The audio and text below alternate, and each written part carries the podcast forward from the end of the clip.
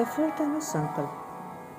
અમરીશ પાઠક લિખિત ડૉક્ટર જન્મ તવે અનુવાદિત પ્રસ્તુત કરે છે ડૉક્ટર પારુલ ભટ્ટ મહેતા કેરળના અર્નાકુલમ જિલ્લાના પુરેથનકુંજ કસ્બામાં રહેવાવાળી શિક્ષા સુરેન્દ્રનની આંખોમાં મોટા મોટા સ્વપ્ન હતા.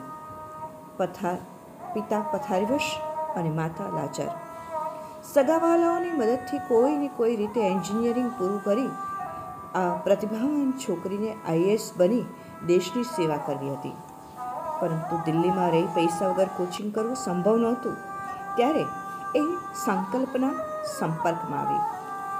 સંઘના પૂર્વ પ્રચારક સંતોષ તંદ્રેજાના પ્રયાસથી ઓગણીસો છ્યાસીમાં શરૂ થયેલી આ સંસ્થામાં પ્રતિભાશાળી વિદ્યાર્થીઓને સિવિલ સર્વિસની તાલીમ આપવામાં આવે છે.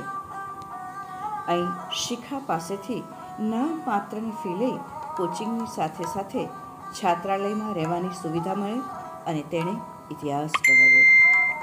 બે હજાર સત્તર અઢારની બેચમાં શિક્ષા સુરેન્દ્રને આઈએસની પરીક્ષામાં આખા ભારતમાં સોળમો ક્રમાંક મેળવ્યો.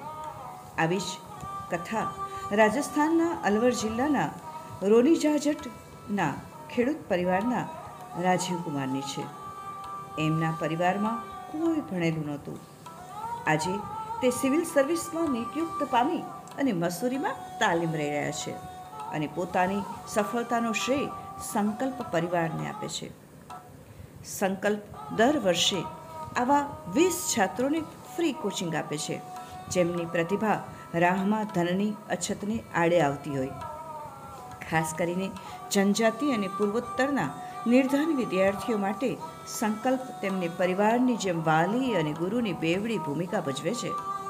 સવારે યોગાભ્યાસ અને સાંજે શાખાથી માંડી રાતિ પ્રાર્થના સુધી અનુશાસિત સંસ્કારયુક્ત દિનચર્યા સંકલ્પને બીજા કોચિંગ સંસ્થાઓથી અલગ પાડે છે.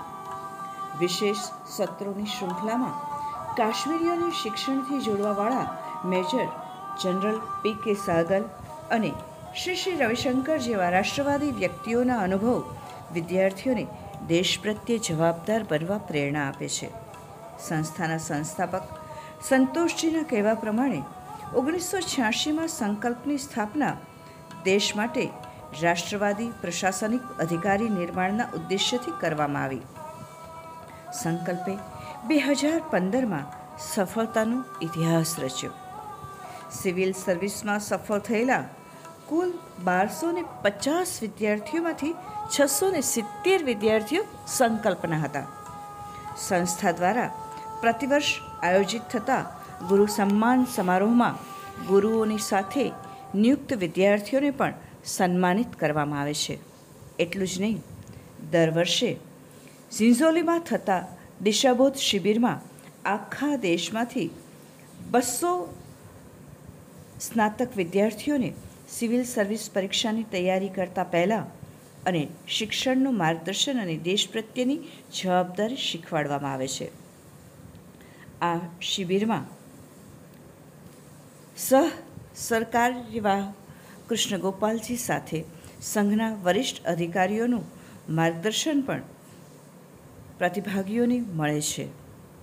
શિખા સુરેન્દ્રનના કહેવા પ્રમાણે સંકલ્પની સૌથી વિશિષ્ટતા એ છે કે દિલ્હી જેવા મહાનગરમાં સ્વજન જેવું વાતાવરણ મળવાને કારણે પરિવારની ખોટ જરા પણ લાગતી નથી.